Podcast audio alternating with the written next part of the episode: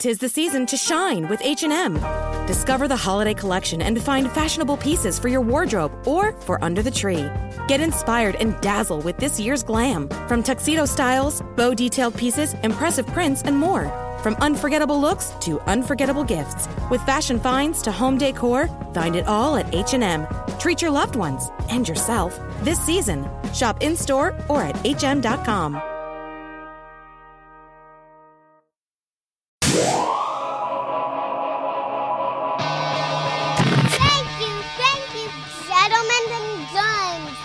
Hey guys, brand new podcast.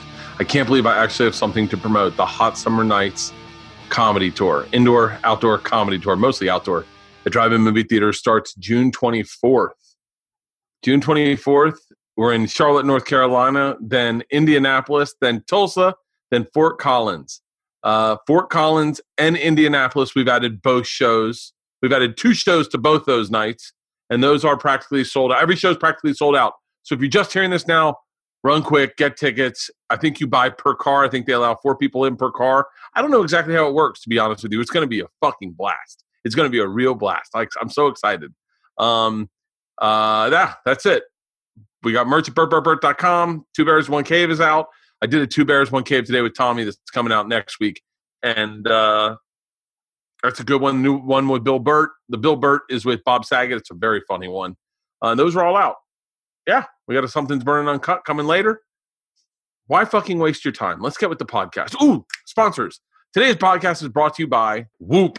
Whoop is a wearable fitness tracker that I love. I absolutely love this thing. The one of the things they don't tell you in the copy is what I love about it is that the charger is removable from the stand and you can put it on so this never leaves your wrist. This has not left my wrist all uh, quarantine and I love it. It tracks your sleep, it tracks your workout, and with mental health being on such a sketchy situation with what's going on in the world right now, it couldn't be more important to monitor the stress being put on our bodies and how we're recovering on a day to day basis. What's great with Whoop is that every day you get up, you get a recovery score based on your HRV, your resting heart rate, and sleep performance that can be used as an indicator on how you should approach your day. It's next level. And then what they also have, which I absolutely love, is a strain coach. Tells you exactly what your strain should be for the day. So that way you don't have a gym, you can get the optimal workout level intensity that your body is saying, signaling that it can handle. So if you're stuck training at home, this is literally the perfect feature to use. And based on how strenuous your day is, the app then has a sleep coach. It lets you know how much sleep you should be getting to wake up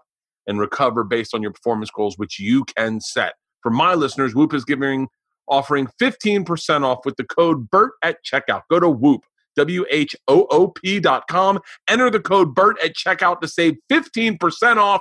Sleep better, recover faster, train smarter, optimize your performance with Whoop.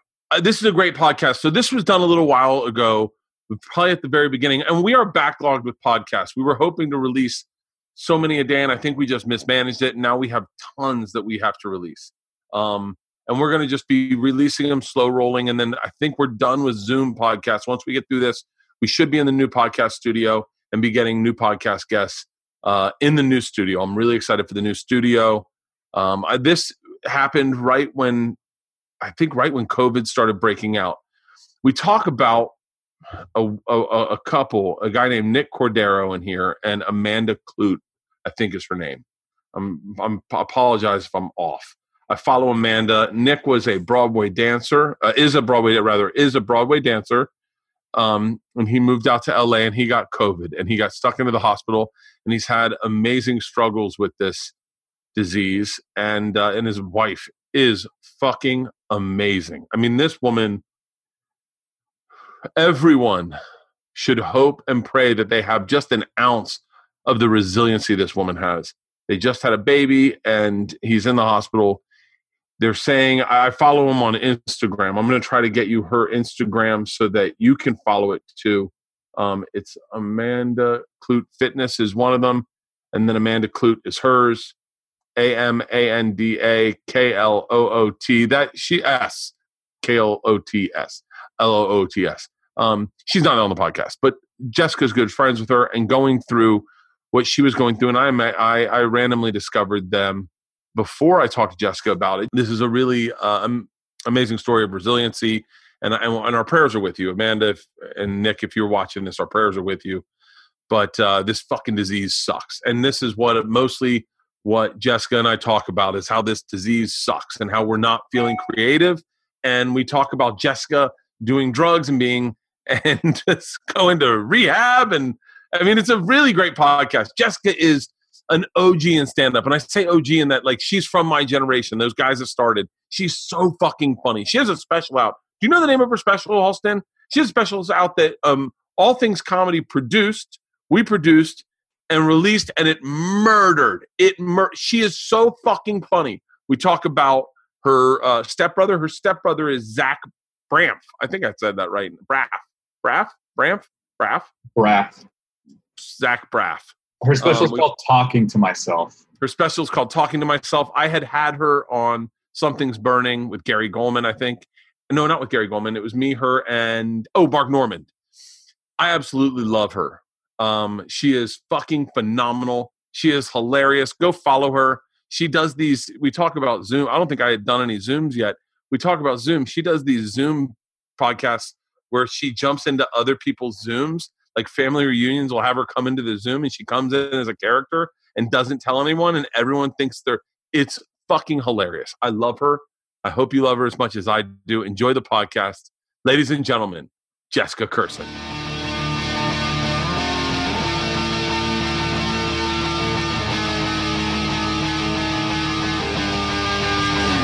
This is. How are you doing? I'm doing okay. How are you? Good. Where are you at?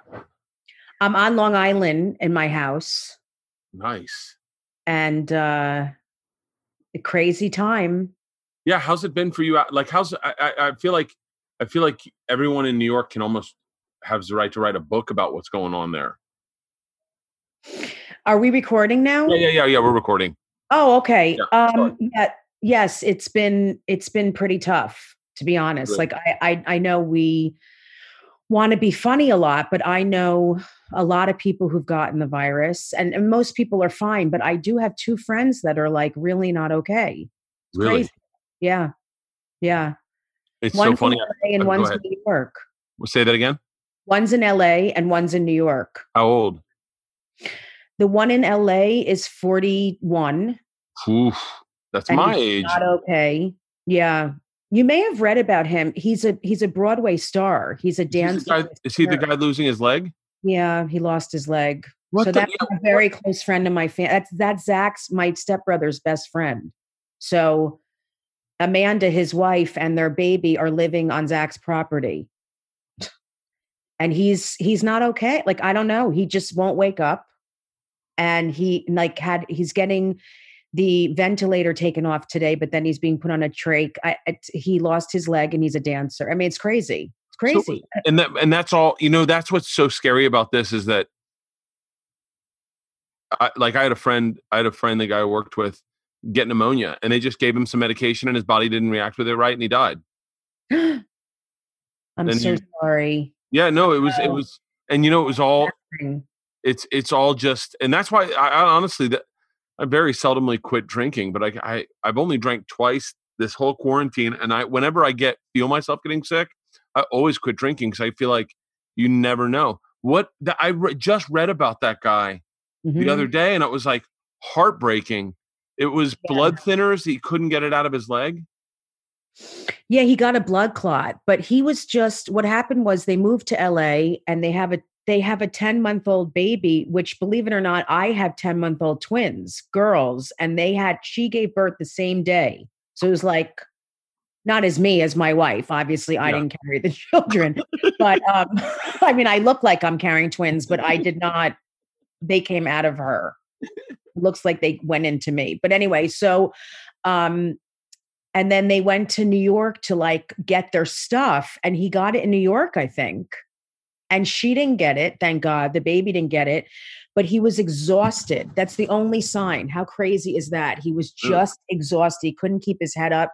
He was like falling asleep all the time. And so they went to the emergency room because he knew something was wrong. yeah And then it started. Like they put him on all these machines and he's been in a coma. He has not woken up in like a month. It's just that is crazy. heartbreaking 41 years old Heartbreaking. With a baby. Yeah. God. And then and then um your other friend lives in New York. My other friend is in Jersey. So this is my best friend's that I grew up with, her ex-husband, who's the father of her two children. And he has asthma, but he's 52, I don't know, 51, 52. And he just got it. And th- he was one of the first people in Jersey to go to the hospital. And he's been in, they induced him into a coma. This is so depressing. But they put No, no, on a- no. People should hear this because I you know what's going on in LA is everyone's like, enough, man. Let's get outside already. And it's Not in New York. No one's doing in LA, celebrities. I saw celebrities last night posting pictures of road trips of like mm-hmm. going out and hanging out with friends and like, you know what? As long as you're set, and I'm like, I feel like going. It's not. Here's here's what I, I had to explain this to my daughters.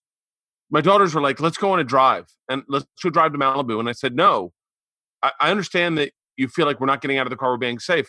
What if something happens to us? Like, let's just hypothetically say, say we, um, say we get into a little fender bender. Then you're taking two people that work Mhm. for the city that Mhm. are in need of of helping people in the middle of this pandemic. You're taking them off the off the clock. You're bringing them to go help us, and now Right. they can help someone that really might be in need. That's why we stay at home, girls. And they were like, "Oh, I didn't understand that."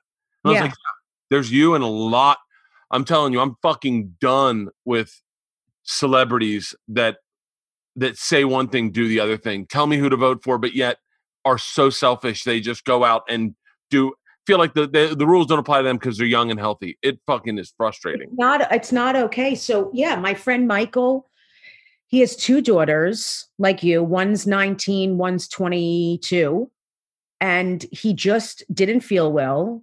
He was one of the first people in jersey to go to the emergency room. He got put on a ventilator. He's been on it for i don't know five weeks. And he started coming out of like this coma and he started getting a little better. And this is so horrible but they didn't tie his hands down and he ripped the tubes out. So he had no oxygen to his brain for a while, and now he's in another coma. It's such a mess, and it's This these are people who just literally aren't. We're not around like tons of people. They just got it, like from I don't know, being out in public. I, I'm. It's the craziest thing. It's like I drive through New York City and I see a ton of people with masks and gloves, and then there's a lot of people who are just being defiant.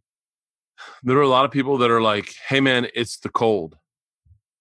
It's the cold. You, you're gonna get. You're gonna there's get no the flu." cold like this. There's no there's no cold there first of all with the cold you know what to do. You you know to take certain things. When you have a flu you can go whatever it is. If you're sick this they have no idea what's going on and they really don't know how to treat it. So anything Yeah. can happen.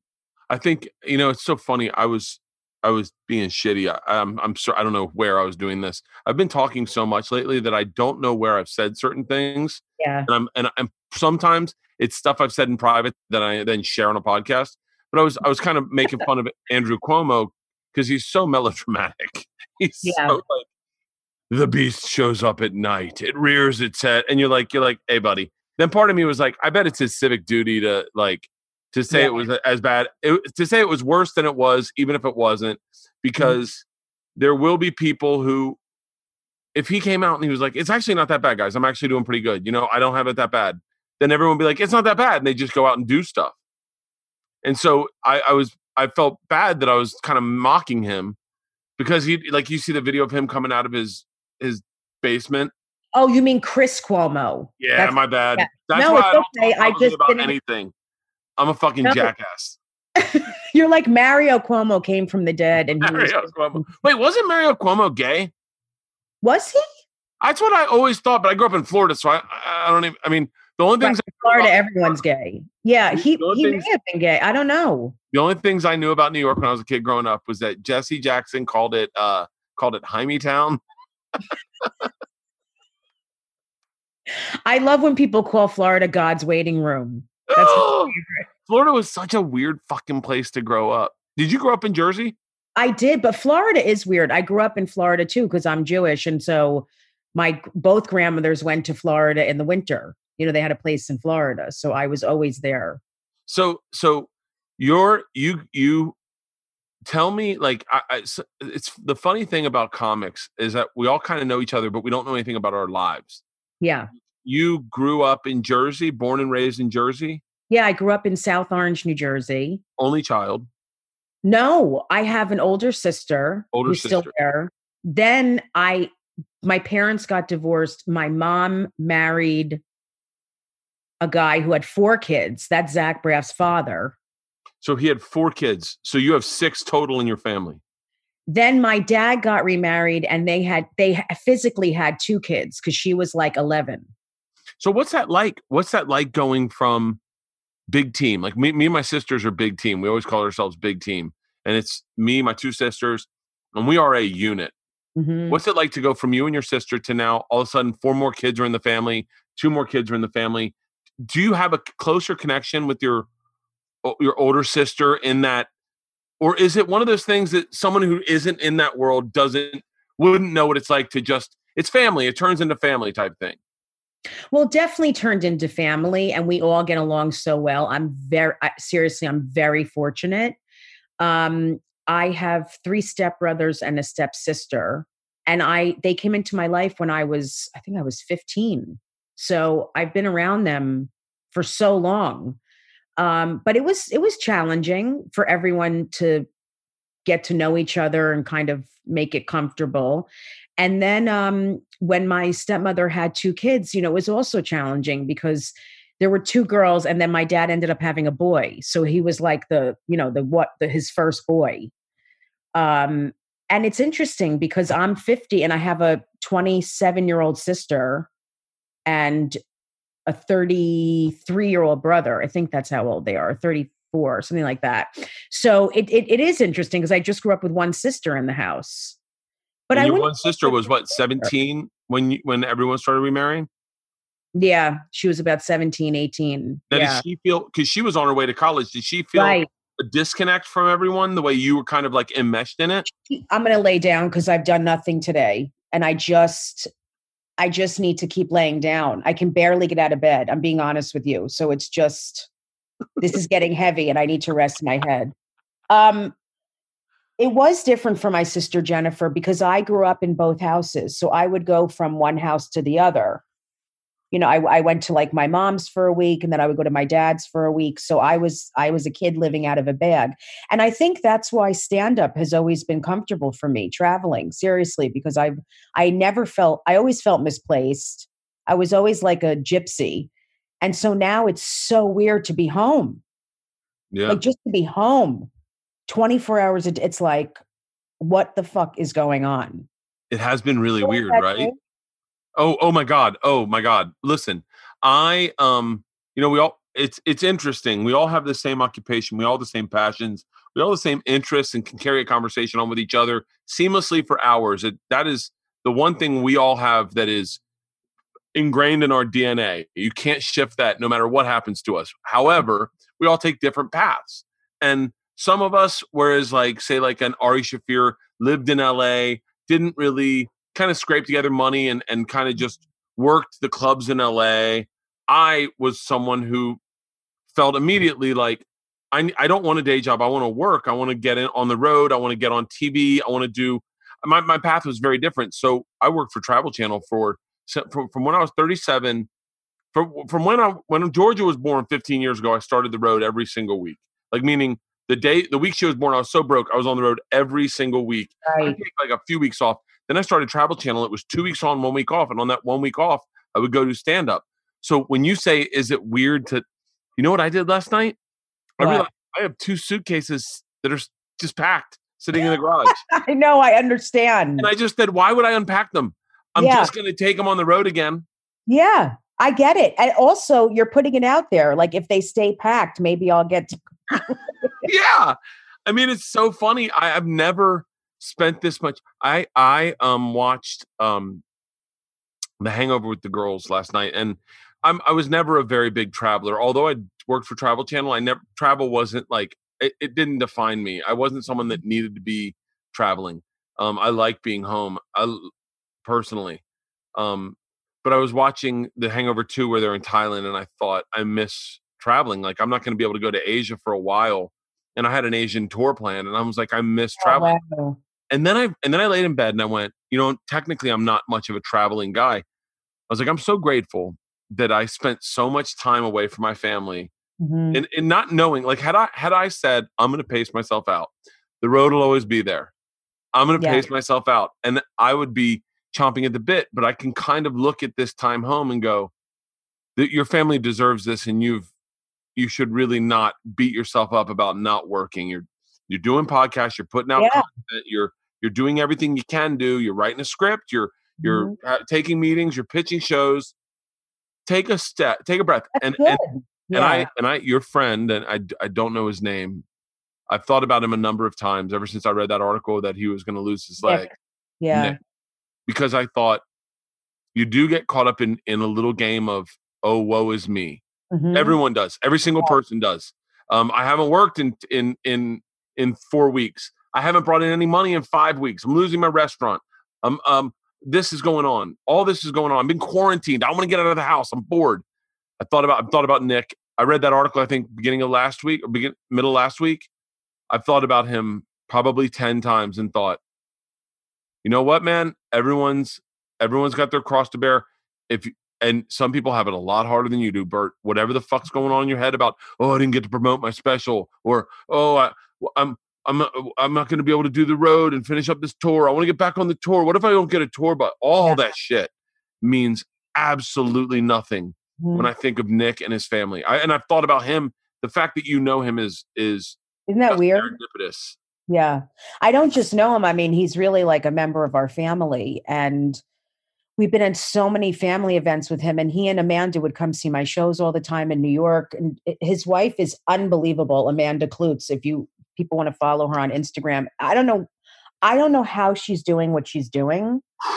She's a, she's like an exercise instructor and dancer, and they're both Broadway stars. He was in Bullets Over Broadway. He was in Waitress, and he's been in a ton of things.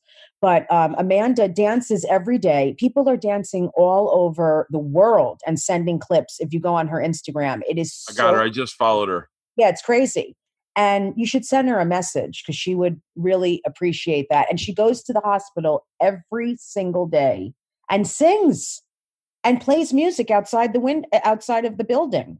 God, and man. she this baby. Like it's so we, if we don't if I don't stay grateful, I'm in big trouble. Like I I Yeah. keep going, oh, I'm I'm so tired i'm so bored i'm so sick of being home like then and then i see these people who don't have their health and none of it ma- nothing matters Nothing matters. Nothing matters. And and it, it's so funny. It's so it's so easy to. And by the way, I I, do understand that there's parts of this country that it's not as bad. Like the, and, so so what we're saying is we're living in two of the more of the hotspots. You're living in the hotspot Mhm. uh, second to Singapore in the world, I think. And Yeah. so it's it's very different and I think the way New York lives is is not conducive to a virus. I mean, is, No. is, is not conducive to staying healthy during a pandemic. no it's not Yeah. yeah. i wonder what's going to happen because it's not so crazy all over the country and i'm wondering if p- places open up and people start go- i just i can't see it not spread i see it spreading i don't want to be negative but i just don't see how it cannot spread it is so contagious it's insane I, I've never. I've never been more careful washing my hands and whatnot in my life. Like Mhm. I'm very cognizant. What's interesting is I don't leave the house much, meaning much I go me and Tom do two bears, one cave in person. It's Mhm. the only really kind of he's the only person I interact with at all. Is i Tom. love him so much yeah, he's He's okay. so Uh. yeah I'm, I'm sure he's a dick but i only know him like I'm on the surface I'm he's uh, he's he's he's great. He's really is great. I love him, but he's the only person I interact with. I interact with him once a week, and uh, for the most part, I'm. I mean, I don't even. I, I this sounds horrible, I guess, but I guess I'd be fulfilling old stereotypes. But I don't even go out. I like my wife goes to the grocery store. She's just that person. yeah I, she's that's the way her brain works. I'll do it, and then I'm like, okay, cool. I just don't do anything. I, I and and so I end up touching my face a lot around my house because I'm not really interacting with shit. right What- What's going to happen is they're starting to open comedy clubs. They're opening. Texas is opening, I think, next week. I think Omaha's opening. Uh, Uh, Nashville Zanies is opening in a couple weeks, and and you know obviously it'll be local comics going up, but I think that'll think be. it'll local comics. I feel like people are gonna like die to go there. I mean, I'm not. I think first week, first few weeks, it'll be local comics. They'll Yeah. open it up, and like Nate Bargatze will probably do uh, what you call it, and then whatever big D, big comic lives in Dallas, like Steve Trevino will do Dallas if they open up. You know, bigger names and that are local guys will come in and do those cities. Larry the Cable Guy will open up Omaha, I'm sure. But um, I think I think I, I think if this curve flattens down and it seems like it's as the where it is right now, I think people will be getting out and traveling, and I think it'll be big name comics fighting for. I, I've, I've I've predicted this, and I could have predicted this wrong, but I think it's going to really fuck up the comic that was just on the come up. Like I keep using I agree. uh, Chris Porter as an example. Is Chris Mhm. Porter is one of the one of the best comics working, in my opinion. He's just so talented, so funny, so quick, writes so prolific. Like he's so good and doesn't get. He deserves where he that next step hmm and he's make I'm not, I don't know what Chris is making. I can speculate. I can just speculate based on what I'd assume numbers to be. But what'll happen is guys like him, where they should be making the bump to the next step of money if th- things hadn't happened, they'll either remain here or maybe have to take a step back because bigger names will come in and start taking those spots. And that's what's fucking kind of sucking about this, in my opinion. Yeah, I thought about that. I thought the people that are like 10 years in, it's it's going to be a little harder for people who don't have a following or a ton of credits because It's gonna it's gonna subtract all the people that have been doing it eight years. A lot of them are just gonna disappear. Mhm. and so it's uh, it's th- th- this is going to be tough. I mean, you know, but then again, I don't know what to. I, I can say this.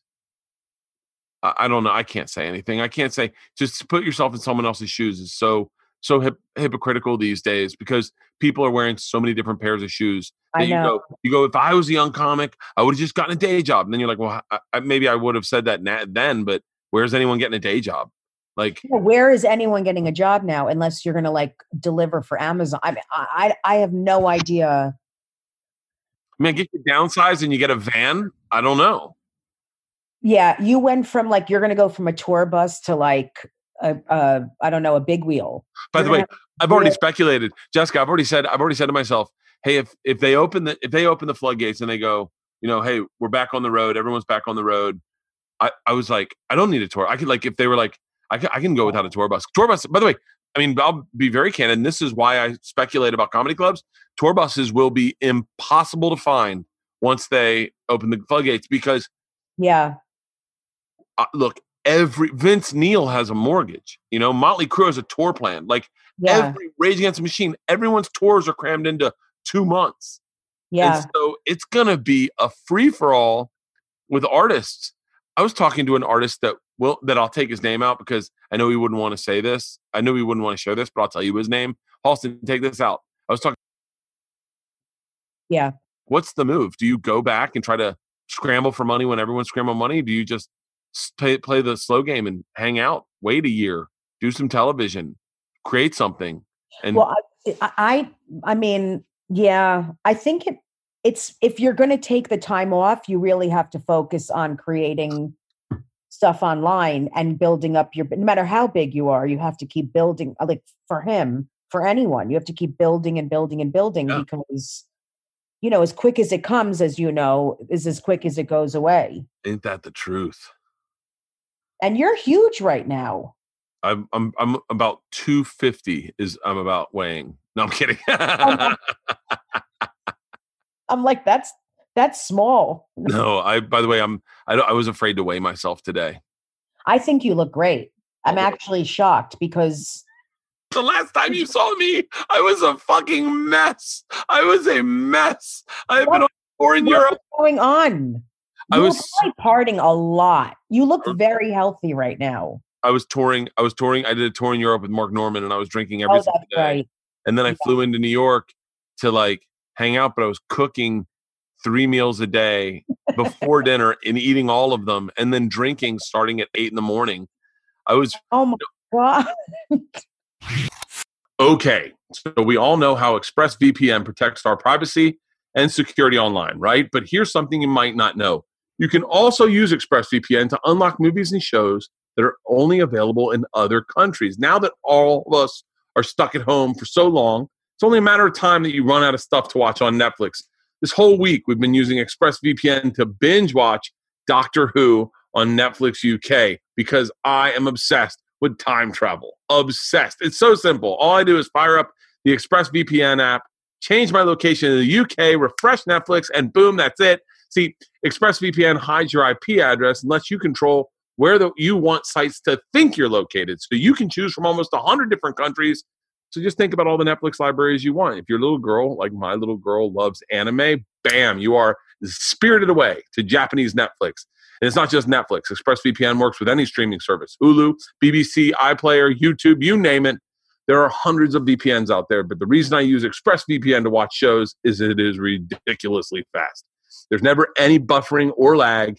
You can stream HD no problem. ExpressVPN is also compatible with all your devices phones, media consoles, smart TVs, and more, so you can watch what you want on a personal device or on the big screen wherever you are. If you visit this link right here, expressvpn.com slash Bert, you can get an extra three months of ExpressVPN for free. Support the show and watch what you want to watch. Protect yourself with ExpressVPN. That's expressvpn.com slash Bert. This podcast is also brought to you by Tushy. Everywhere is running out of toilet paper. You know who doesn't need toilet paper? People with Tushy. With Tushy, you use 80% less toilet paper. Break up your toilet paper. Treat your butt right with Tushy. Wiping your butt with dry toilet paper does not remove all the shit. If you got poop on any other part of your body, would you just wipe it with a towel? No, you would wash your freaking hands. You're not an animal. Water cleans better than paper. Everyone knows that. Thankfully, now there's a sleek bidet attachment that clips onto your existing toilet and sprays your butt completely clean with fresh water. It is called Tushy, and it's the best thing you can do for your butt.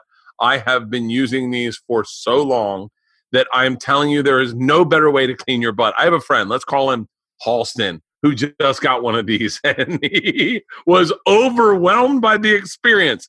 Tushy sprays directly to your ass and removes poop completely. So you aren't sitting on bacteria that leads to nasty things like hemorrhoids, yeast infections, UTIs, itchy assholes, and skid marks. Bidets are common everywhere else in the world. A bidet saves you money on toilet paper. Also, I mean, you're going to use a little toilet paper just to pat dry, but the amount is negligible. Don't clog your toilets. You don't won't clog your toilets. Tushy sprays your ass with fresh water. It's not toilet water.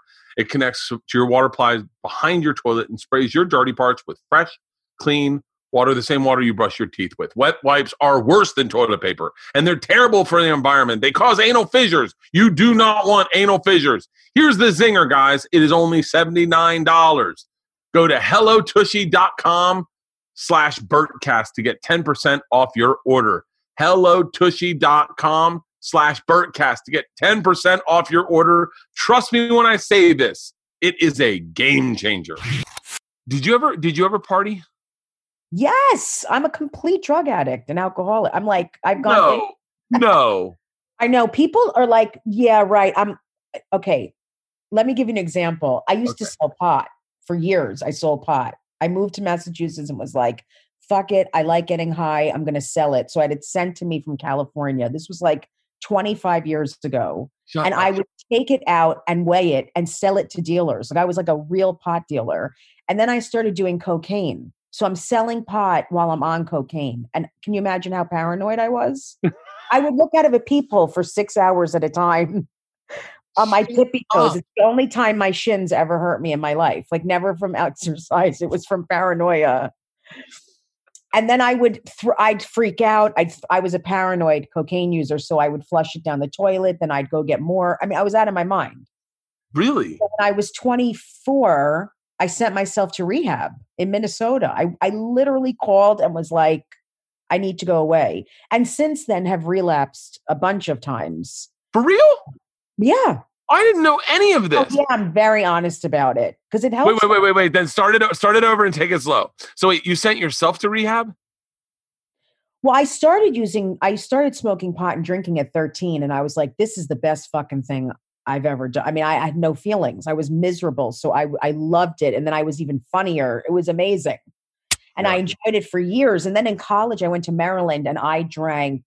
I was in a sorority. I drank kegs. I mean, uh, like you know, pitchers of beer every night and got high and and then I graduated college and was like it really using a lot. And I was like, fuck it, I'm going to move to Massachusetts, and decided to move there. And I just decided to sell pot, and I was like, I don't even have to work, so I could smoke pot all day for free, and sent myself to rehab. How did you get a connect in California?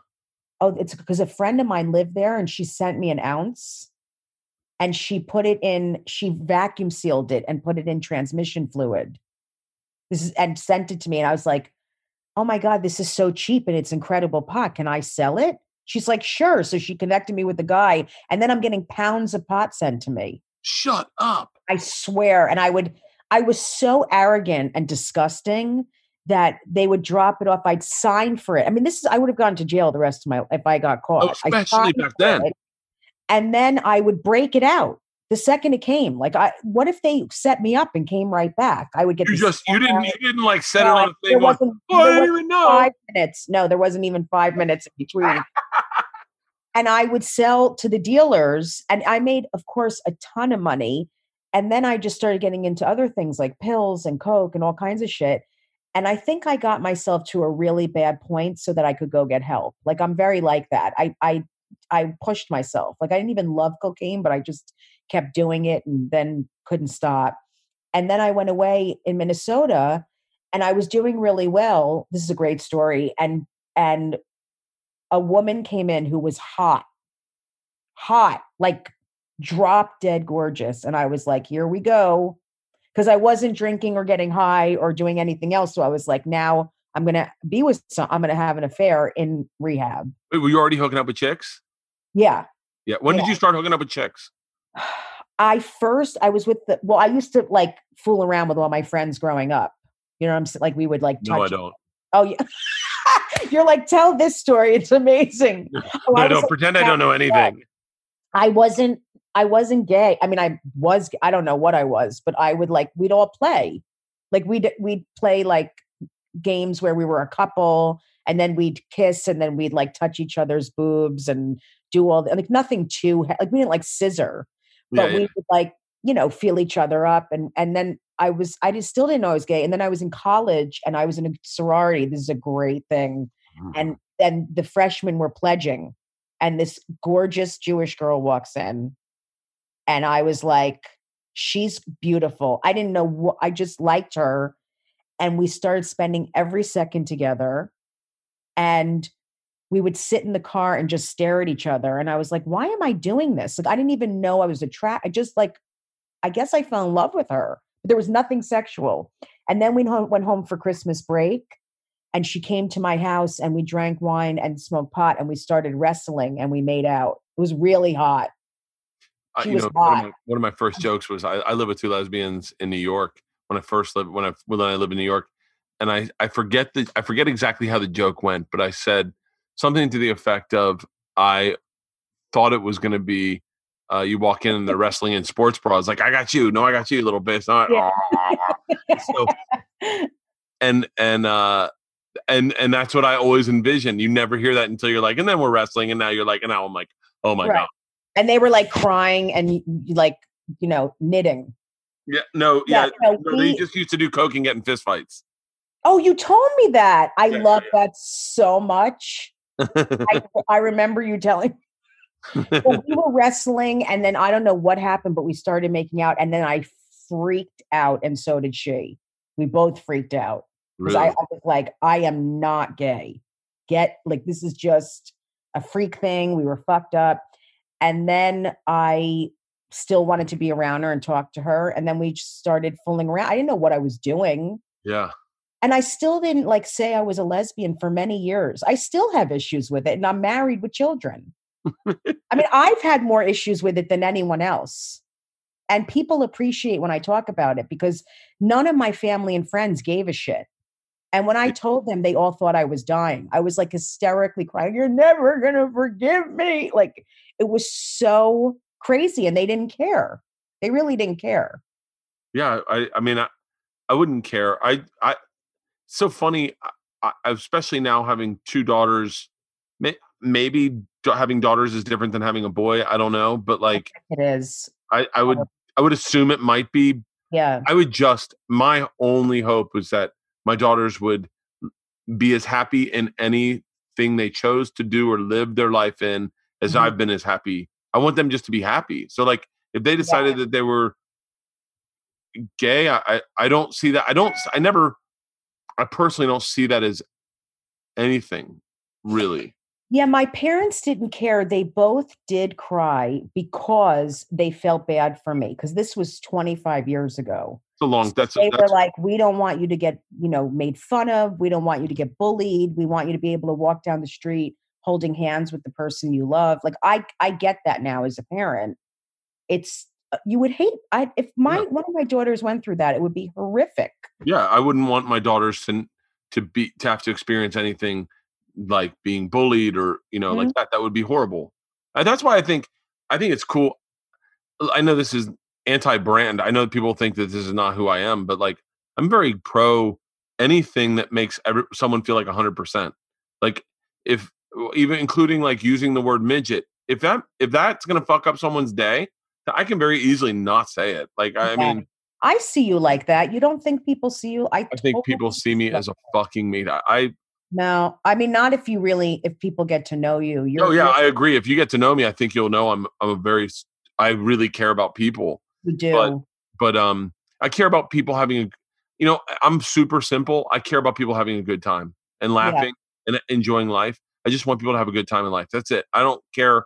I don't want anyone to be bullied. I don't want anyone to be harassed. I don't want anyone to feel less than. And um and I think I, it took me a while to understand that in comedy that I had some jokes that were allowing people to feel less than or maybe or maybe like Oh. piling a group of people together Mhm. and and making people feel like on the outside. It, it was one chick in DC that kind of changed the way I saw that. She said something and she said, "Just so you know, when you tell that joke, I don't feel hundred percent great." And I went, "What do you mean?" things happen to me. Yeah, Exact same thing. There were two jokes I've done where people have said that was very upsetting to me. One of them was about a handicapped person. It was explain. It was like it was putting it on myself. hmm yeah, I, I used to say this joke like asking me for leftovers is like asking a person in a wheelchair for a piggyback ride or something like that a handicapped person for whatever it doesn't matter they they come up to me the woman's in a wheelchair i'm like i am never saying that again there's i don't need to and then i pushed her into the wall no i'm joking um so that was horrible By the way, what's even funnier sometimes is like when we get approached for things that we've done wrong. What's even funnier is the thing we would have liked to have said or done, and then I pushed her Oh. into a wall. Oh yeah i would i would have been like shut the fuck up i, Yeah. I In Yeah. your head, where when you tell the story to your friends, yeah oh, No, that's exactly right. And then there was another joke I said about some like being mentally challenged, and this woman said, "My son is." I don't know. It just made me feel. If it makes me feel bad and I don't need to say it, I take it out. yeah, it's like it's like it's the same thing. I look at jokes like that. Like I had a really, really, really, really, really great joke that I loved, and then someone I didn't respect as a comic said to me, "That's my favorite joke you tell." And and, and I and I didn't respect the person. I was like, "You're a really bad comic," and I don't even know if you should be a comic. And I didn't do it in my special because that person liked the joke. that's I. That's a great story. Yeah.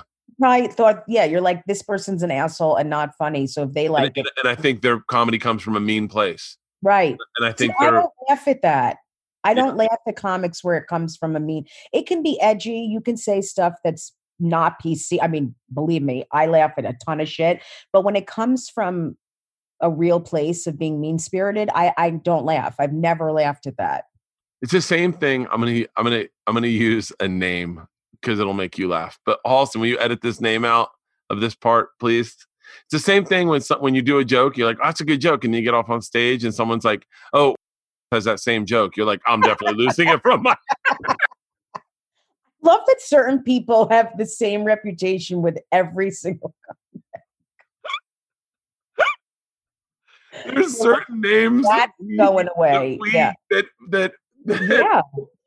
that just it's like it's so fucking bizarre this business because there's certain people that it man I I've I really enjoy I really enjoy that like watching the hangover with my daughters uh Brody was in it Brody Stevens is in it and I said and I said hey girls do you know that guy and because my daughters knew Brody and they're Mm. like no and I go take a second listen to him talk and he goes these guys are in Loserville and George goes is that Brody Stevens Wow. and I went, yeah. And they're like, oh my God, Ila, we know that guy.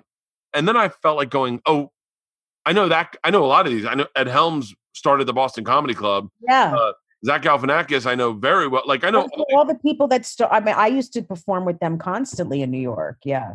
Where did you start? Where did you? When did you start in stand up in New York? Because I feel like I had already moved to LA. I started in '99, and I've done it in New York the whole time. I, I never. clubs did you start at? What? What? What club did you start at? Um, I started at Gotham because I did a, like a bringer show there, and I became friendly with Chris, who owns it. And so I used to, and then I produced new talent shows um, where, you know, there would be like no crowd, but they were good to do on the weekends, and I hosted them a lot, and I feel like that really helped me. And then I did like a lot of the clubs that you, you know, stand up New York and New York Comedy Club and Boston Comedy Club, and Boston was great. What a great club. That was a great club. And then I started working at the cellar, and that was kind of where I I remember. I remember. I I've it told. I've told you this before, but it's one of my favorite. It's one of my favorite, like perspective stories. I think a lot of comics, a lot of people hearing this would go. Um, a lot of people that are comedy fans don't understand how this business is. Sometimes, like you'll go, "Oh, uh, I'm a big fan of Joe Rogan," not realizing Joe Rogan's had a hard time following people. You know, like like Yeah. not his whole life, but like you know, following Breuer. Follow, everyone's got those stories that you may be a big fan of mine. And but my favorite story ever is when I, we worked at that club together um, that Gina Um, Savage used to book comics. yeah. And I walked in, and it was me, you, and Joe DeRosa backstage. And Joe DeRosa goes on, and me and you kind of talked. And then you went on, and Joe DeRosa came back, and he was like, uh, "You haven't seen her perform yet, have you?" no. And he goes, "It's gonna be a long weekend." And I said, "What do you mean?" He goes, "You might want to go stick your head out there." And I stuck my head out, and you were destroying so hard that I was in the moment pivoting, going like, "How? How? What? I can't. What do I do? Like, how do I? How I do I?" remember that weekend. Isn't that weird? I remember that weekend very well. Yeah. Thousands of shows remember that weekend because I thought you were amazing and it was packed. I was like, wow, he really, you drew a big crowd. I don't remember it being packed. I want to say I want to say Patrice was alive at the time because I think he came down. Yeah. He was definitely alive at the time. Yeah, he came down. club. Yeah. I remember Patrice came down. Patrice, there's other parts. It's so funny too, is that, and I say this because I think people listening right now are comedy fans. Like my, people who listen to my podcast are like legit comedy fans. They know who when you when you drop a name, they go, "I know that guy." So Yeah. that's why I edit some names out. But uh, one of the things about Patrice is Patrice really was a little bit of a cunt, and so like people don't know that. Like people go, "He was the greatest. He was the greatest. He was an amazing comedian." He was, was- but he was he was scared. He scared the shit out of me. he scared the shit out of everyone. And I remember Yeah. him coming down. It was, I think he came down like whatever Sunday night or whatever, and I just gotten paid, and he was like, "How much they give you?" That's and that's so Patrice, not to just go how much they give you, knowing full well he can get that information out of me. I remember, I remember telling him how much I got paid, like a fucking idiot, and he was like, "Oh." You don't deserve that. You really don't deserve that. I got paid five thousand dollars that week. I remember yeah. I'd ever made. Most I had ever made I I, remember you making that. I mean, I can't believe the things I remember, but I do remember you making a lot of money and it was packed there. They they paid a lot they paid at the really time. well, That was yeah. like that's like 10,000 now or whatever. oh yeah, and they put you up at that really nice hotel. It was right like right across the street in Soho. Mhm. It was a that was a fucking really fun weekend. But it was one of those ones where it read I the, I always say this: the two people I've worked with that I had to reassess what I'm doing on stage in the moment, like right before I go on stage, was you and Tommy Johnagin. You and Tommy Johnagin was like someone. You ever met Tommy Johnagin? I, I I know him, but I've never met him. Yeah. he was so he was so young so smart and so funny and i was like, oh fuck, I I I felt like going, oh, people are gonna really quick go realize, oh, this guy doesn't write jokes. That guy before me wrote jokes. This guy doesn't write jokes. And then when, with you, I was like, I was like, they're gonna go, oh, this guy doesn't have an act. She has an act. This guy is just a fucking drunk taking his shirt off.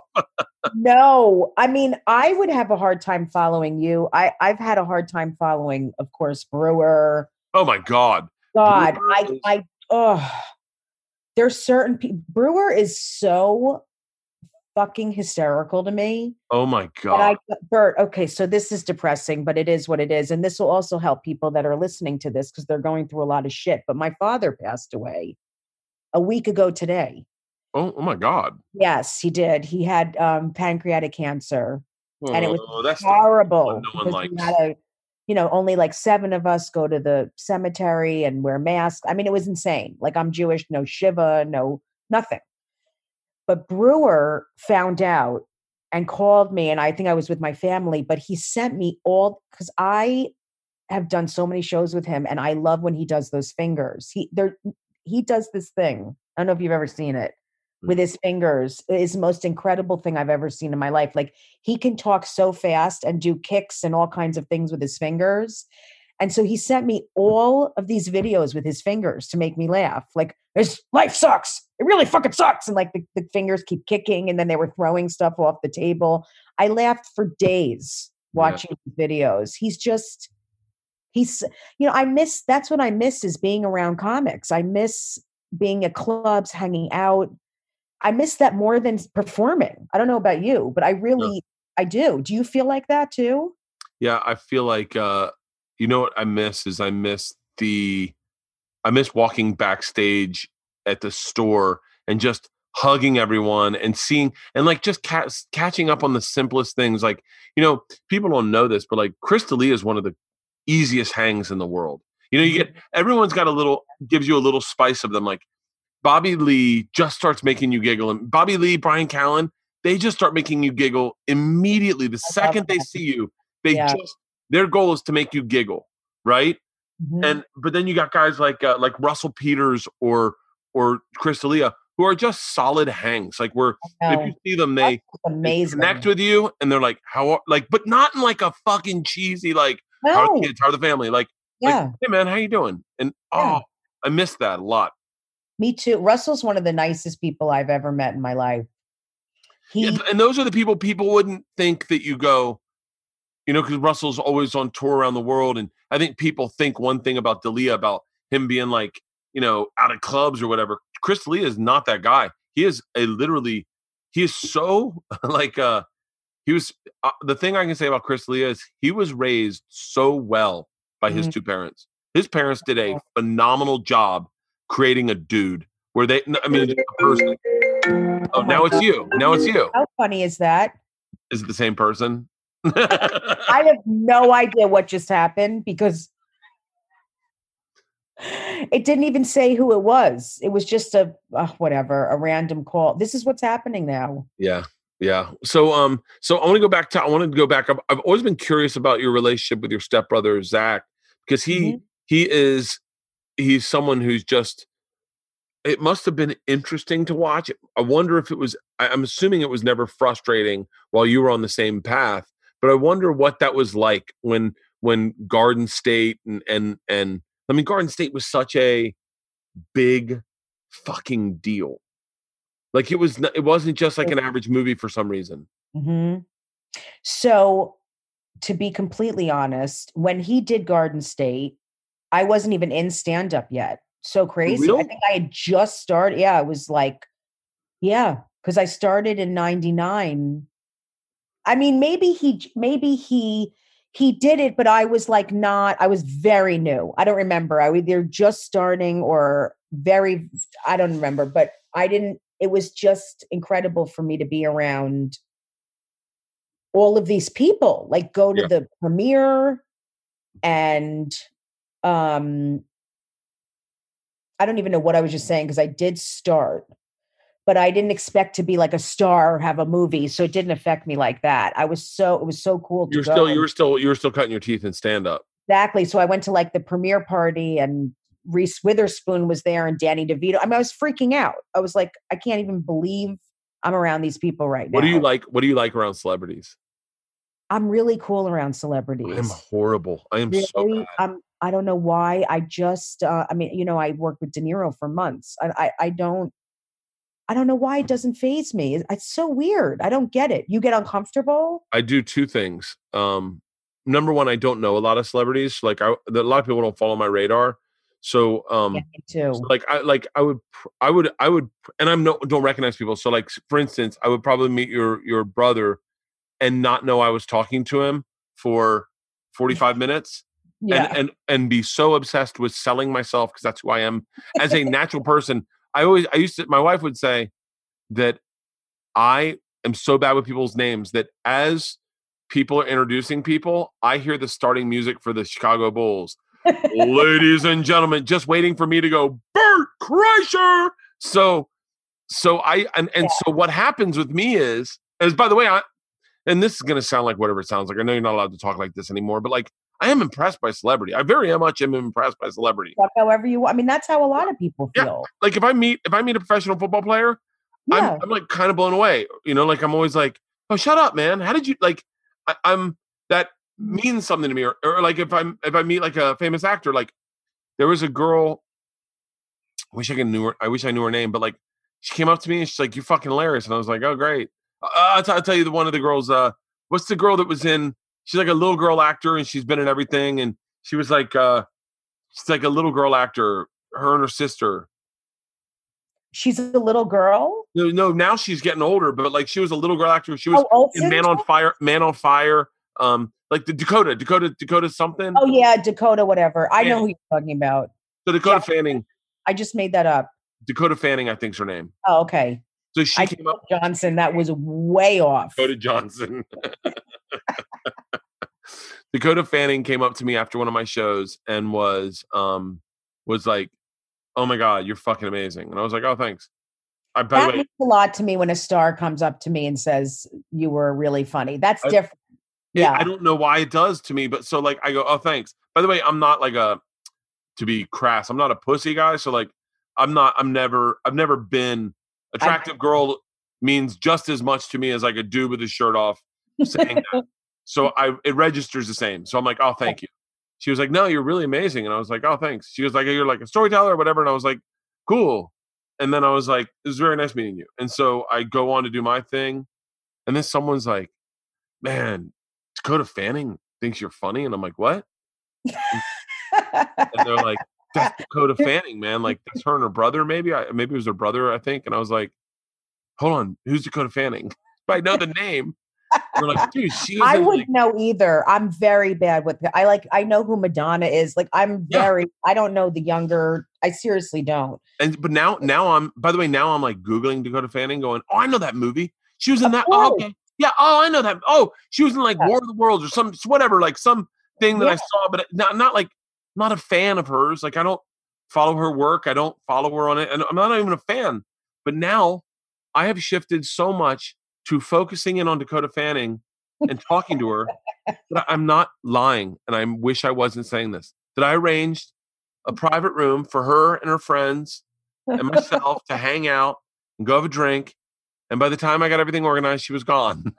Oh my And I was like, horrible. and I'm like, what the fuck is wrong with me? Like it Leighton Meister. Leighton Meister is a person. That. I have no fucking idea. I couldn't tell you one thing she's ever been in.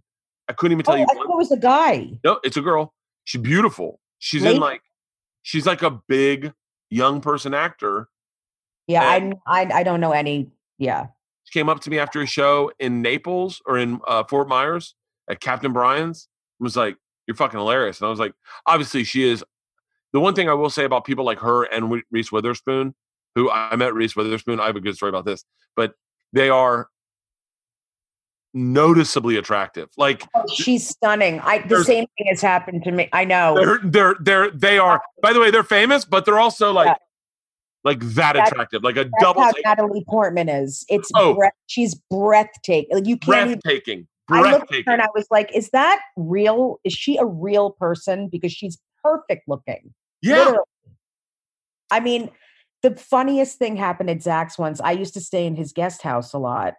And one time Kate Hudson came over. Now I had performed at the improv comedy store. I was so tired. I was so high the night before. He's in LA. up- yeah, I had like a bun on the side of my head, one earring in. Like I had a huge. I was I was so much heavier. I had a huge shirt on, like a gown. It was. I looked no bra.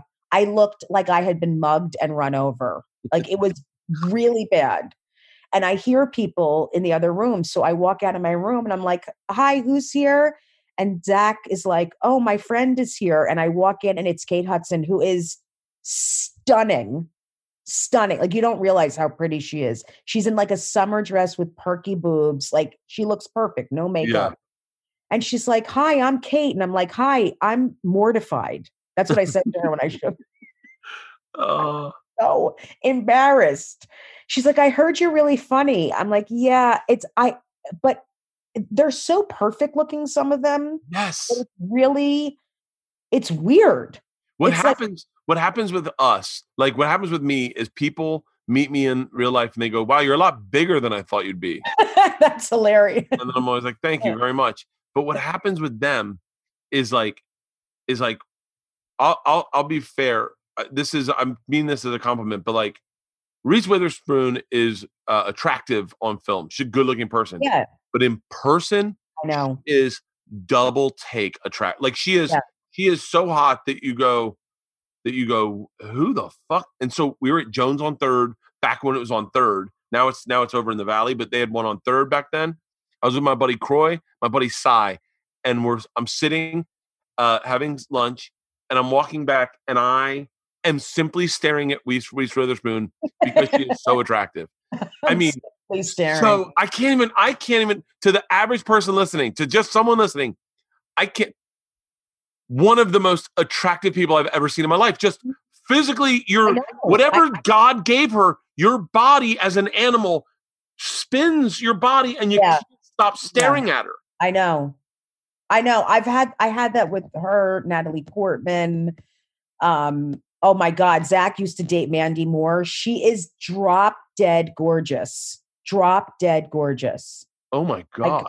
She came to By my house for Passover. I was like, Mandy, can you pass the matzah and your vagina? Like I was so- Wait, tell me more about Mandy Moore. I had a crush on Mandy Moore. Like in a, in a crush, she's so much younger than me, but like a crush, like I enjoyed her as a person. Isn't that crazy? Right. She's Like, the I liked her as a You're so person. cute. You're such a good guy. I was at his house and she came from the I was in his office and she came from the downstairs and she's like, "Hi, I'm Mandy." Um I'm and I knew he was dating her for a while and I was like, "Holy she she is stunning." Like be like same thing, you take a double take. You're like, "Is that a real person or is that like a a Barbie? Like what is going on? How does someone look that beautiful?" And then she became like a part of the family for a couple of years. He was with her for a while. Oh my god! Yeah, Mandy Moore was like someone I just got a kick out of, and I think she was around during like the, I want to say like the TRL, Yeah. like that where when when I was watching TV and like kind of curious of that. I like I know more about the Backstreet Boys and NSYNC and 98 Degrees than I care to share, but like but it's interesting is that you mm-hmm. see those certain people and they just for whatever reason you just end up staring at them going like who the fuck is that and then you look weird when you're staring, but they're so, it's not even like I want them. They're just so beautiful. It's like looking at a piece of art. yeah It's really fascinating. i was i i, I ran into tom cruise once and um bumped into him so like we were at a premiere for the movie magnolia remember magnolia Yeah, it was a great movie. and he, he had the long straight hair and he's like tame the pussy yeah, he's he. I used to think he was gorgeous. I I to this day I, I my daughters will say I have a man crush on him because I every time he's on screen I go him and Brad Pitt are worth every cent you pay them. Every Brad Pitt is stunning. Brad He Pitt is is beyond stunning. Yeah. I might try to kiss him if I saw like just to say I had the story like do you hear about the time Bert met like because I met Adam Sandler and I fucked it up so bad and everyone that's all anyone talks about is how uncomfortable that was. I might just lean in and try to kiss him and see what he does. You know he wouldn't push me away. He'd be like, ah, I'm an open minded guy. Let's see how it goes. But he'd, he'd look at me and go, I bet it's gonna taste good like ice cream. So but um I bumped into Tom Cruise. Is at the premiere for Magnolia, and he still had his hair like that. yeah. I swear to God, I was telling a story to a bunch of assistants, and as I moved back, I hit him and I turned around and I just was face to face with him. And I got I got caught off guard so badly that all I said to him was, You have beautiful hair. And he just was like, Okay. And just walked away. You said you have beautiful hair. That's all I said is you have beautiful hair. And he just was like, Do you think he's gay? I mean, how would we know? But that's been always been the rumor. I don't. You know, I used to. I got to be honest with you. When I was in college, I'm a pretty big meathead. When I was in college, our, we had a teacher who, uh, it was an English teacher, and she was. We were reading some book, and she said, "You know, everyone's gay," and I went, "Easy, woman."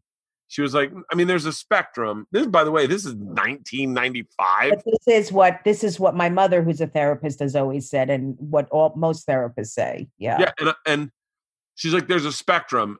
And so mm-hmm. you are a little gay. And i was like and i, I was so shut off to the idea that i was gay that i was like you know what? You can't say that. And she was like i can definitely say that. It's proven. And i go it's not proven. You're telling me i'm gay. I'm not gay. And she's like the fact that you're arguing it means you're a little gay. And i went and, and everyone was laughing and i was just getting upset because i was like you're saying that i'm gay like she didn't Yeah. understand the currency that had around my friends if it mm. was proven that i was a little gay it was going to make everything tough. I couldn't wear any Oh, shirt other than navy blue for the rest of my life. yeah. And so I used to really fight against that. I even had a joke, I would say as recently as like five years ago when it started, when people started saying there's a spectrum, I was like, when I was a kid, if you put 10% of a dick in your ass, that meant you were 100% gay. And I mean, I mean, I literally believe there's certain things that I just believed. I didn't believe in bisexuality. I was like, just say mm-hmm. you're gay. Like, I'm cool with that. Just say you're gay. Now I'm starting to feel like, oh, there's a fucking spectrum. Like, there's got to be a spectrum. It's so asinine to say that I, I really do think I don't register on that spectrum, but I don't think that is Well, based. not. No, but I no, but I do don't think that's based on free will. I think that's based on conditioning. on Yes. Being a boy growing up in Florida from the 70s, 80s, and 90s, Yes. that was not, it's the same way I cannot be a vegetarian. Like, I just, there's something about me that goes, I will eat bacon if it's out there. I'm never going to say no to bacon. You can tell me all the health benefits, all the Mhm. reasons for the environment. I'm always going to lean towards steak and bacon. I can't help it. It's conditioning. I get what you're saying. I I I really bel I agree with you completely. And there are some people who've never thought of being with someone from the same sex. And there's some people like I have some friends who've never ever thought of being with someone from the opposite sex. Yeah. Ever. Like never kissed. You know, I have some gay guy friends who've never kissed a girl, never thought of it. It makes them want to vomit. It's it's I now it's so different. But when we were growing up, it was not okay. No one said I'm gay. It was you you were was- feminine. It was not, that's crazy that it was not okay. No, it was not okay. and and No to one even was out share that with my to share that with my daughters the idea that there was a time when it was not okay like and especially when AIDS showed up it Mhm. was like Yeah. it was like yo you like you don't want you, are you poisonous is is the way it was like almost Mhm. it was framed for us is that i remember finding out uh i remember finding out there was a hair a guy that cut hair that was gay and s- and i'm not even joking my in college my friends were like yo you're gonna let a gay guy have Yeah. scissors around your head and his fingers like he cuts his fingers you get aids immediately and you're like man i gotta rethink this and but I remember that. I do. I, I felt this. I mean, everyone felt like that at that time. it's a weird time it's a weird we we experienced a weird world in that we saw this like real ignorance and then we also saw like an awakening hmm but almost sometimes to acknowledge that you were alive during the ignorance sounds hateful like you're going no no this was real this was totally real like Mm-hmm. I wasn't there. I was, and and by the way, I was probably complicit. I remember my buddy, one of my buddies. I won't say anyone's name because I know that sounds. These are all horrible things to mention. Now, I had a AIDS ribbon on my jacket. Um, this once again, people aren't going to believe this, but I was fairly progressive uh, in college. I just I was around a lot of morons, and so not all of them, but like enough morons that like at times whatever beliefs I had were somewhat progressive, and and Mm-hmm. uh and I had an AIDS ribbon uh, on my jacket and my ski jacket, and when we were skiing, and my buddy goes, "Why would you have that gay ribbon on your jacket?" I go, "It's not gay; it's for AIDS." And he goes, "Yeah, only gay guys can get it." And I go, "No, that's not true." Wow, um, that's very that's very interesting to me that you had that on your jacket. I'm I- impressed. yeah. I really am. At that time, that's very. Where'd you go to college? sidebar sidebar sidebar uh, i should have t- i should have opened with this i had two uh uncles like uh uncles by marriage die of aids um in the 80s so Yeah. i was uh, i was a little more um i was a little more one of my uncles lived with one of the uncles and was describing what the death of aids was It was. Oh my god. I remember just being a little more empathetic. By the way, it's the reason I always wear condoms and I only had sex with six women. So it was I was terrified of AIDS. That's incredible. Wow. This podcast is brought to you by Omaha Steaks. Father's Day is coming up, so give dad the gift he really wants this year. I am a dad. I know what I want.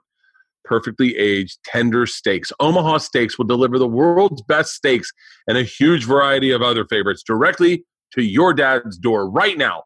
Omaha Steaks is offering my listeners access to a variety of amazing packages that are perfectly to send to your dad for Father's Day. Go to omahasteaks.com, enter the code BERT into the search bar, and you're going to see all the great options available, many that include free shipping and a free one pound package of their perfectly cured, incredibly thick applewood smoked steak cut bacon. There are many packages available that are perfect for dad, and they'll all be shipped directly to his door in time for Father's Day. I will tell you right now, their steaks are through the roof. I get their fillets and I put them on the counter. I this is what I do, but I wait till they're just a little bit under frozen and then throw them on the grill. They cook perfectly. We had them this weekend. They're Franks and burgers. Their hot dogs are the best hot dogs I've ever had in my entire life. And their burgers, I throw them on the grill frozen, five minutes on one side, five minutes on the other side, and they are perfect, all perfect for grilling. Premium poultry and pork cut by Omaha Steaks Butcher and individually sealed for freshness and flavor, flavor, tasty and easy to make sides. No work, just one step family meals. The desserts are through the freaking roof. Right now, Father's Day packages are ready to order and ready to ship. Many include free shipping and a free pound of steak cut bacon. Omaha Steaks delivers guaranteed quality and safety with every order. So send out a gift of food he will love this year. Omaha Steaks is a fifth generation family owned company with over 100 years of expertise in delivering perfectly aged, all American grain finished beef that's hand carved by master butchers in the heartland of America. Every Omaha Steaks order is flash frozen, vacuum sealed, and safely delivered in a cooler with dry ice. That means fresher than fresh. Make Father's Day simple this year and send dad the gift he really wants. Perfectly aged Omaha steaks. Get free shipping and freight and free steak cut bacon. With select packages, visit omahasteaks.com and type in Bert into the search bar for Father's Day today. Yeah, Where did you go to college? Florida State. Oh, okay. And people assume I just had sex with tons of women because I was a party guy. But I, Mhm. like I said, uh, my I don't know whatever drives me. I I'm getting to the heart of that because I haven't drank a ton this trip this uh, break, Mhm. and I'm noticing things in myself that I do not like, and I wonder if I was drinking to get rid of that I want to fix. I really got to go back to therapy. I used to do therapy um, once a week, and I just stopped. I think alcohol really puts out a lot of the fires Mhm. that maybe you should be kind of exercising when you're in therapy. Well, that's we're using the substance. It's not the prop. It's the it's the way that you try to get rid of what's really going on in your head. Yeah, well, let's talk. Let's talk about you partying again. Let's go back to that. My bad. We'll wrap this up soon. I'll get you out of here honestly, like I would just do drugs and drink to just knock myself out and stop thinking because I have such a negative, crazy brain where I go Oh my god, my brain's so bad. and I obsess. Oh Like, my god, I obsess. I obsess. Well, that's that's why. So if you eat or use drugs or gamble or sleep around or shop or whatever it is, Shop. it gets rid of that that shit that's going on temporarily. But the problem is that never goes away. And once I have a little bit of a drug, like if I take one pain pill, I'm going to take more pain. I, I, am. Like if you hand me a, uh, bottle of pain medication, I'm going to take more than I'm supposed to. I don't do that with everything, but there's certain things I can have a little bit because I then I stop thinking about my problems and I'm just laying there and fucked up. That's so funny. I am very, I'm very, uh, very methodical in in like, I'm, I won't allow myself certain things.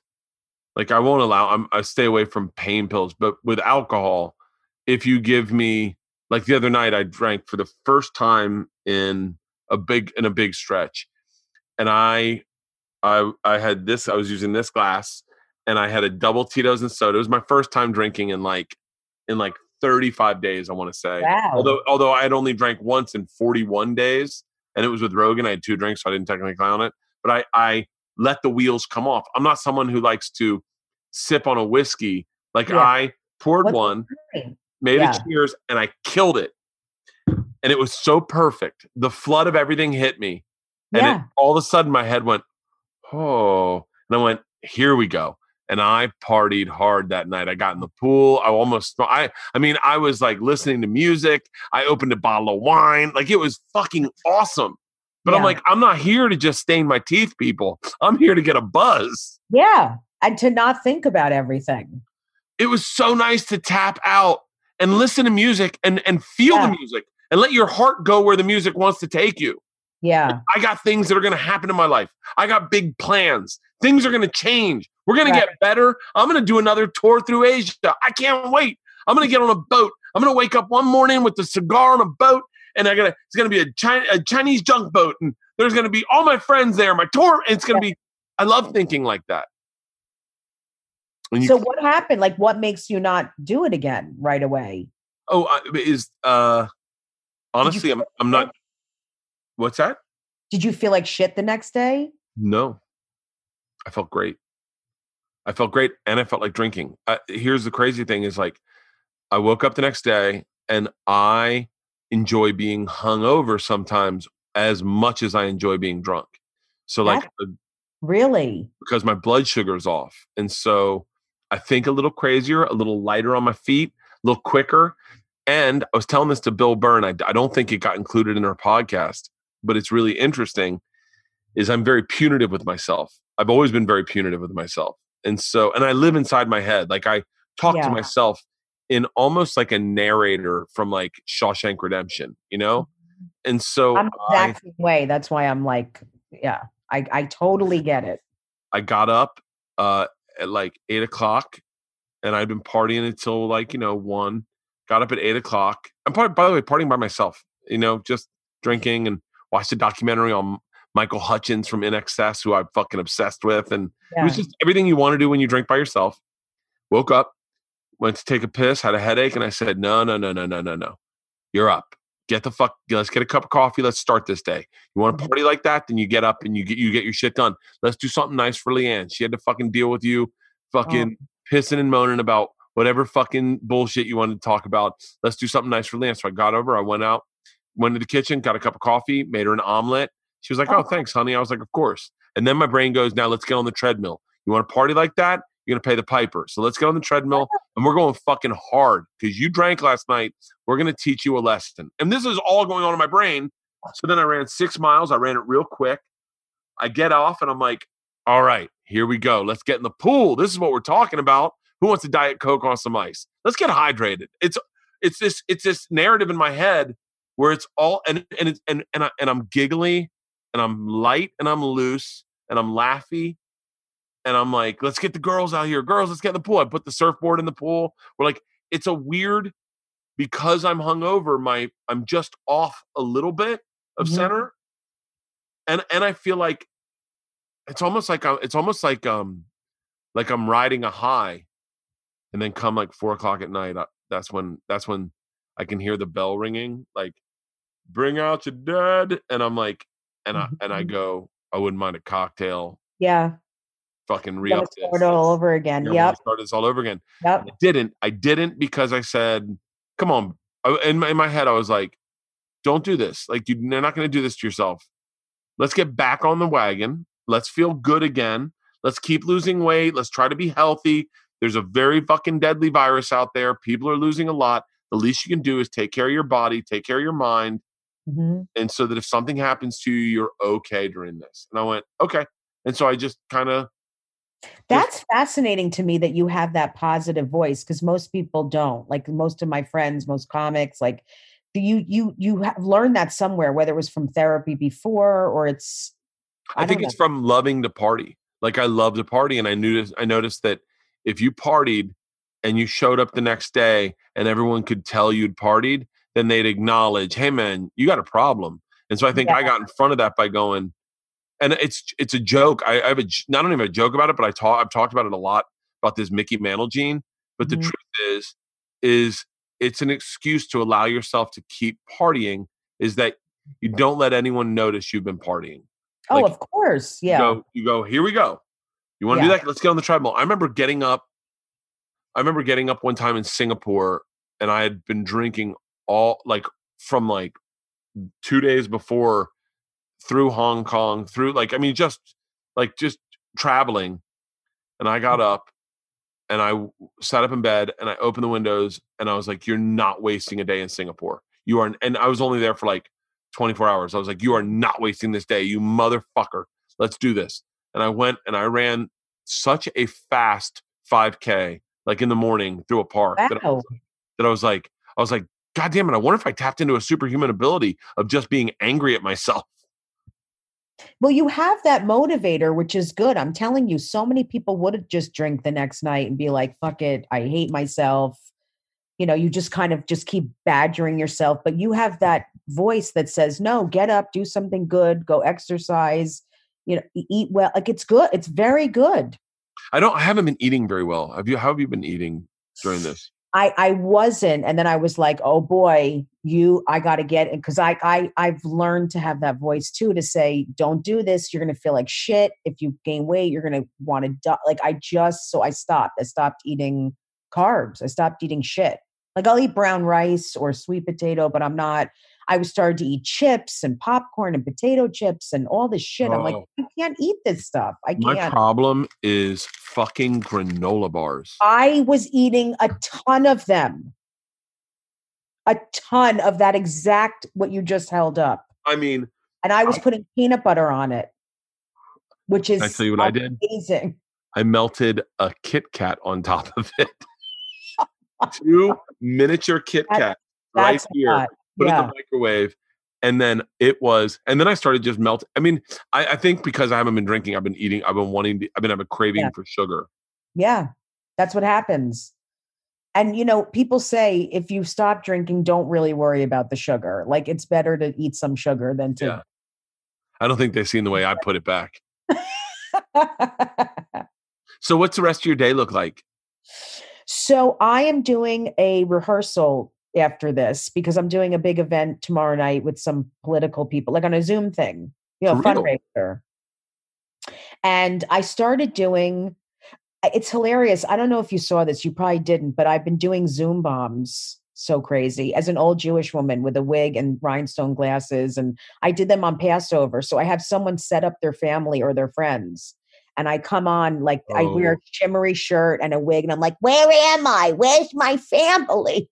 It's hysterical. Wait, where do I find these? It's on my Instagram, Jessy Kirson, or it's on Twitter, Jessica Kirson. It's they're all over, but they people have been dying over them because it's so funny. It's like, you know, I- I'll start saying like on Passover, I was like, "Where's the brisket?" And you know, none of I did it on twelve families, and none of them kicked me off, and they all had me do the service with them. Oh my God, this is hilarious. It's great. Yep, that's Vivian. a horrible night's sleep. Listen. I woke up and realized I had a nightmare that there was a pandemic. Everyone was wearing masks and gloves and couldn't go near each other. That would be horrible. God forbid I couldn't have sex for a day. I'm so horny. Send me a message. slide in my DMs. oh, this is great. You just bomb a fucking room. I mean, I do them. So people have been hiring me to do them on Cameo. I mean, it's hysterical. I just dress up in a whole thing, but I become this. I become my grandmother.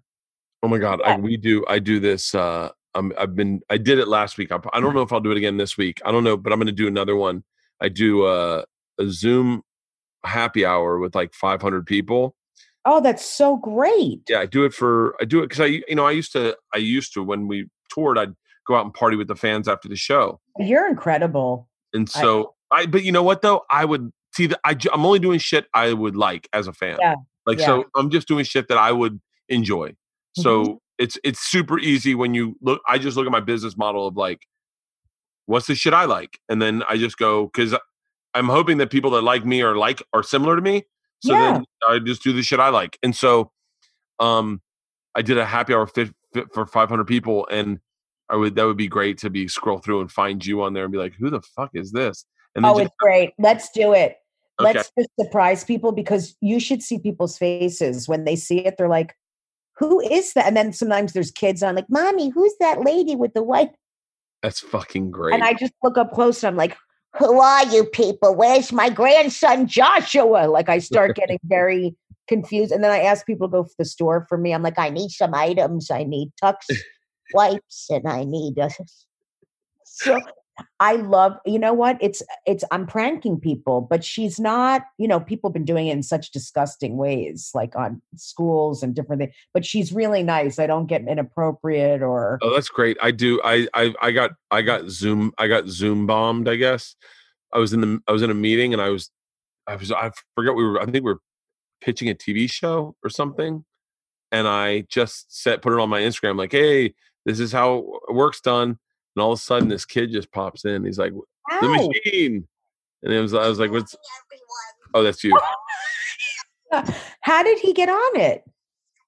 he uh he just he just saw i put up the url of the zoom and he just was like oh, all oh, right shit. and then he Yeah. was like yo what's up bo and he was like i can't believe i'm in here man i'm a big fan and i'm but it was by the way it was the perfect zoom bomb because i'm pitching a tv show and this kid's like dude i fucking love you i love tom and then all of a sudden these guys are like yeah everyone's like uh i'm gonna kick him out of the room and they kicked him out of the room they're like what the fuck was that and i was like sorry i got pretty aggressive fans and they're like we can see anyway we'll take the show and i was like awesome That's amazing. He's like, you're you should have your own TV show, man. You're a star. it's not a bad way to pitch a show is put out your url and just go anyone want to zoom bomb me That's a great idea. I've done now a 15th birthday party. I did a sorority get together. I've done meeting. I've done so many different oh, things. that's so awesome and I do all kinds of characters. So I love it. It's a funny thing to prank or just for someone's birthday. Like if they're a fan of mine, their friends will organize a Zoom thing and then I'll come on and, you know, pretend like I don't know where I am. That's so fucking oh yeah we got to do that i'm gonna i'm gonna text you Yeah. and see if we Um, I get it up. love i gotta find out when we're gonna do it next i don't know if we're doing one this week So i was like i don't want to drink every week i kind of like i kind of like going two weeks without booze and then partying Yeah. i'm also trying to repair my liver Bert, you look so good. So whatever you're doing, I'm serious. You look very healthy. You Oh, do. I thought last time you was saw me, I was a, sh- I was, it was a girl who goes, you looked like a garbage fire. Well, I did see you in the morning when you had been up for night, but that's not why. You, you oh Jesus. you know what this just said? Do you know what this said? what? It said, "Oh, and now I can't find you." How funny is this? It said Peru. That's what I'm talking about. Someone just called me from Peru. I don't Someone's know. giving out our phone numbers. Our phone numbers are getting, I've been, I've been having to deal with this. I know. I'm so sorry. I mean, hopefully someone can edit it out. No, I don't care. I love, I love, That's I good. like, I like the, I've always liked the imperfections in a podcast. Yeah. Well, I there love- was some, but that was not a re- that was from Peru, and I don't know how to take it off. I'm clueless. It's my wife's one. They're, they're calling Oh, like that's- crazy. now I don't feel so bad. So, um, I dude, this was a blast. Thank you so much, Jessica. I, I Yeah, fucking I love you. absolutely love you. I could talk to you forever. You're a very easy, easy hang. You've always been, and you're so brilliantly funny. Your new Thank special is amazing, amazing, amazing. Congratulations. Thank you, Bert. I love you. I'm I'm so you have everything that a comic should have. Seriously. Oh, well, You're you. not only brilliant and talented, you're such a great person. You're incredible with your fans. You're a hard worker. You're you're so you're such an example for all of us. And um, Oh, it's an honor to be. I'm serious. It's an honor to be on your podcast. And Oh, Jess, thank you. really, I really think you're such a great guy. And I, I love your friends. You know, it's like you're friends with all the guys I love. And uh, I, I think I think it's a I think we're lucky because the people that love you are all are all the, all my friends, and no, so that's, uh, it's yeah, it's yeah, cool. it's great. Um, where can people find where can people find you to to hire you as a character for their Zoom? Well, I'm on I'm on Instagram. It's Jessy Kirson, J E S S Y Kirson. I'm on Twitter, and then I I uh, I have a podcast, Relatively Sane, and I would love you to do my podcast. I I- was I'm in 100. percent yeah, Bill did it, and a bunch of people have been doing it. It's really great, and uh, and yeah, I mean, I'm all over online, and I I do a ton of silly videos. You know that, like Yes. people watch my dumb things where I fall in public, and I I do all kinds of stupid shit. But Crack me up. yeah, I adore you. I can't wait till we can get together, and I just wish you all the best. I do. t- I wish you the best. I wish same to your family. Have have have have as much fun as you can staying in and being Yeah. healthy. And please send my love to Nick and his wife. Uh, I just followed her. I just followed her on Yeah, Instagram. send Amanda a message. She would love that. She, I'll send her a you have to see what people are doing all over the world. It's the craziest thing. Yeah. They're all doing dances. Wake up, Nick. It's incredible because he just will not wake up. I know it's really sad, but I want people to know this thing is real. He had no health problems, nothing. He had he was a healthy guy. Fucking sucks. I know. So really just know that you have to be careful. That's that's really it. The perfect way to end this. Everyone, be careful. Jess, I love you. Be safe. Love you too, you soon. honey. Thank you. All right. Thank you for doing this. Of course. All right. I'll talk to you later. Bye. Bye.